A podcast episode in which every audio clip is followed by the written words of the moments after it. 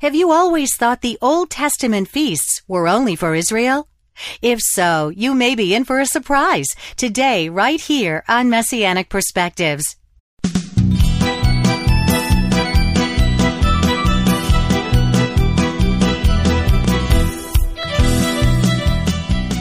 Shalom and welcome to Messianic Perspectives, a daily program where we look into the scriptures from a distinctive first century Jewish point of view.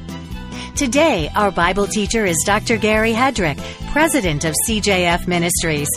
Gary's topic for this current series of studies is the Spring Feasts of the Lord. He's explaining how the seven feasts in Leviticus 23 are not only significant in themselves, but also how they collectively form an exciting outline of God's prophetic plan leading up to the second coming. I'll be back at the close of the program with news about a special offer. And now, here's Gary. All right, thank you, and shalom, Chaverim. Welcome, friends, to another edition of Messianic Perspectives. It's good to have you with us today as we finish up our study of the spring feasts. And uh, if you've been with us as we've gone along through this series of studies, you know that we've been talking about Yom HaBikurim, or the Day of First Fruits. And on the last program, I gave you a Messianic interpretation, a Christian interpretation of the symbolic meaning of first fruits. And what we said basically is that it speaks of the resurrection of the Messiah. 1 Corinthians 15:20 says that Jesus the Messiah was raised from the dead as the first fruits of those who have fallen asleep. And remember, whenever the Bible refers to death as sleep, it's talking about the body. What happens to the body when we die? It sleeps. It's in a state of dormancy. But the spirit is with the Lord. The body is in the grave and the spirit is with him. Absent from the body, present with the Lord, the Apostle Paul said. But the Bible teaches that every person who has ever lived will one day be resurrected and will stand before God in judgment. Those who are believers will stand before him at the Bema judgment, where we are judged according to our works to determine our rewards and what position we will have in his kingdom. And those who died as unbelievers will stand before him at the great white throne judgment. So there are all these judgments and resurrections, but Jesus is the first fruits of all of them. Just as the first fruits in the Old Testament were a foretaste of the harvest that was to come, the resurrection of Jesus the Messiah foreshadows the future resurrection of all those who sleep in the grave. And that should be a comfort, especially to those of us who know him, to realize that death is not the end, that it's not a termination, but a graduation. Or maybe a better word would be germination, because that's the allusion Jesus himself used to refer to the resurrection. He said, Unless a seed falls to the earth and is buried in the ground, it cannot sprout and live again. So a human body is like a seed that is planted in the ground, and it will live again. You say, Gary, how do you know that? It's very simple. When I die, I know I will live again because Jesus was the first fruits. He proved it. Death could not keep him. The grave could not hold him. On the third day, he came walking out of that tomb.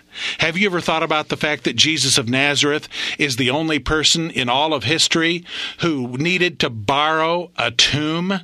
Because he didn't need it permanently.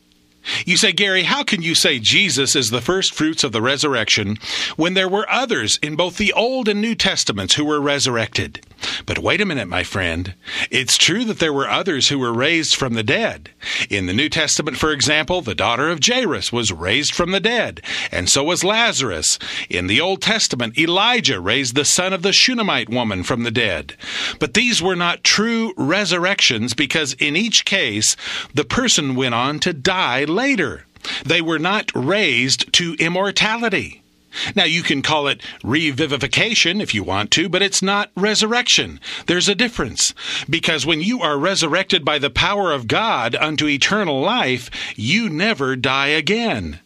So if you want to know why I know I will live again, and that death will not hold this old body in the ground permanently, it's because Jesus already went there and did that.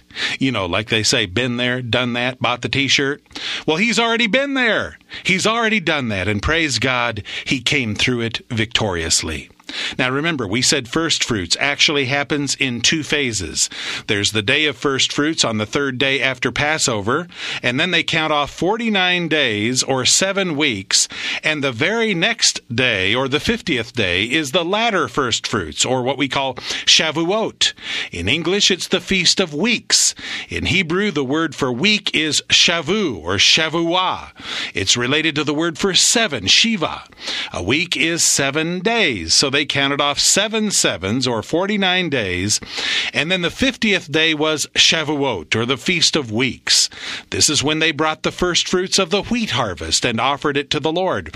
Remember, 50 days earlier, they offered the first fruits of the barley harvest. Now, almost two months later, it's the wheat harvest. And remember what we said about this progression from humiliation to glorification?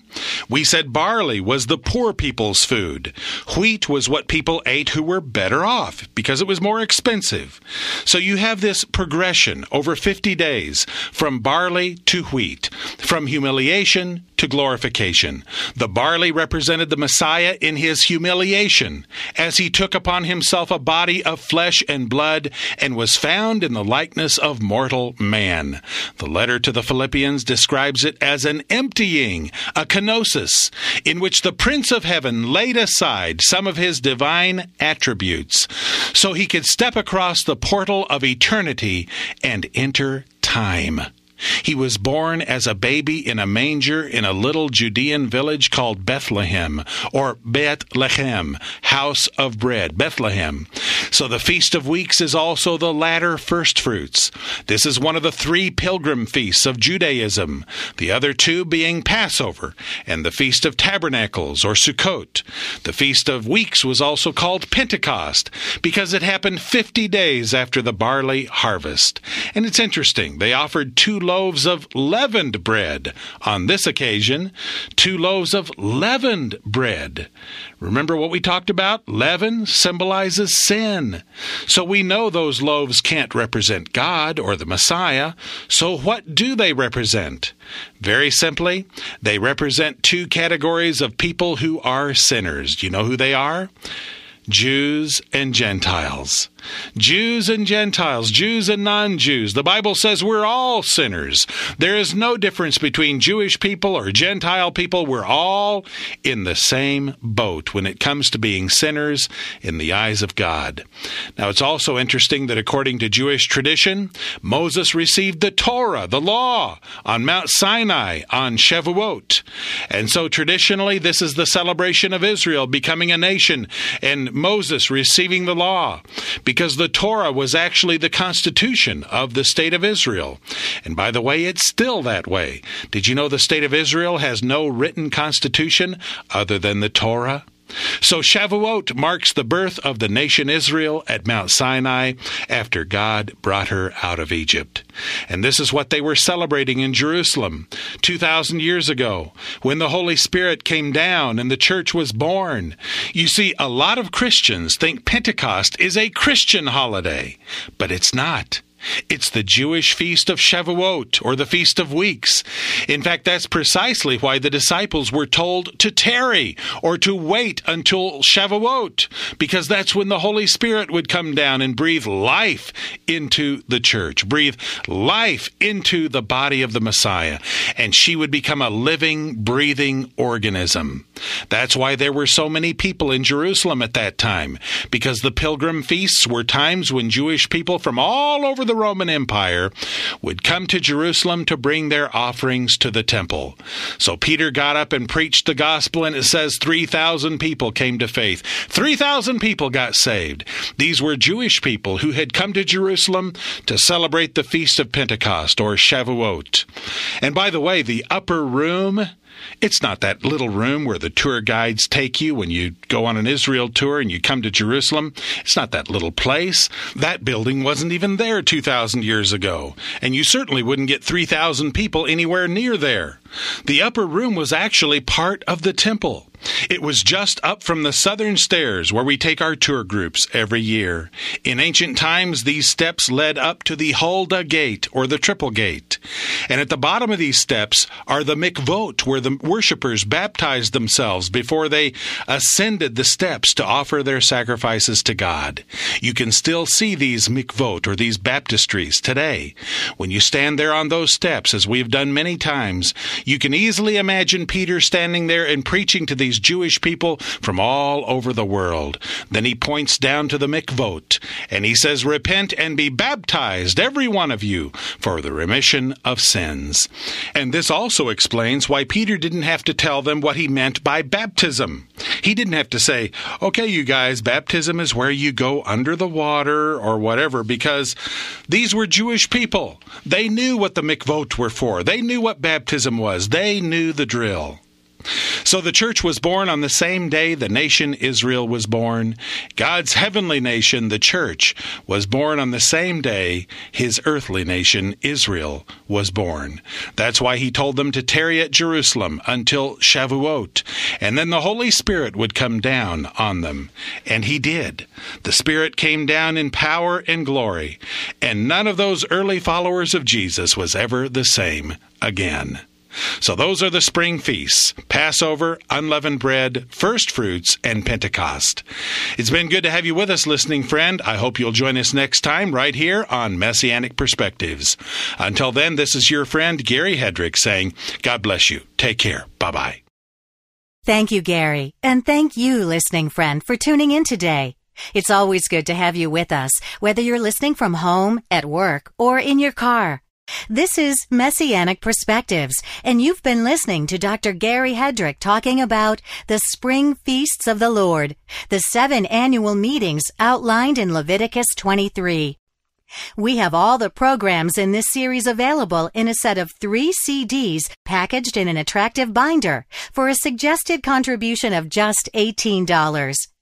That's the three CDs entitled The Spring Feasts of the Lord by Dr. Gary Hedrick for a gift of only $18. Just visit our secure online store at messianicspecialties.com to place your order. If you would prefer to order by mail, just address your request to Messianic Perspectives, P.O. Box 345, San Antonio, Texas 78292. To order by phone, use our toll free order line from the U.S. The number is 1 800 926 5397. Let me remind you that when you order the materials we offer here on the program, you're not only enabling us to remain here on your station, but you're also helping us take the good news of Yeshua HaMashiach to Jewish people and Gentiles all over the world. Even if you're one of our regular listeners, you still may not know that we're much more than just a radio program. Messianic Perspectives is sponsored by CJF Ministries, one of the largest missionary organizations in the world. We currently have missionary families serving the Lord all over the world, including the United States, Canada, South America, England, France, and of course, Israel. So when you write, consider helping us with a gift above the suggested amount. We'd be very grateful. And as always, when you're in touch with us, please mention the call letters of this station. If you're listening to our webcast or podcast, we need to know that too. I'm Liz Aiello. Join us next time, won't you, as Dr. Gary Hedrick begins his series on the 23rd Psalm, right here on Messianic Perspectives.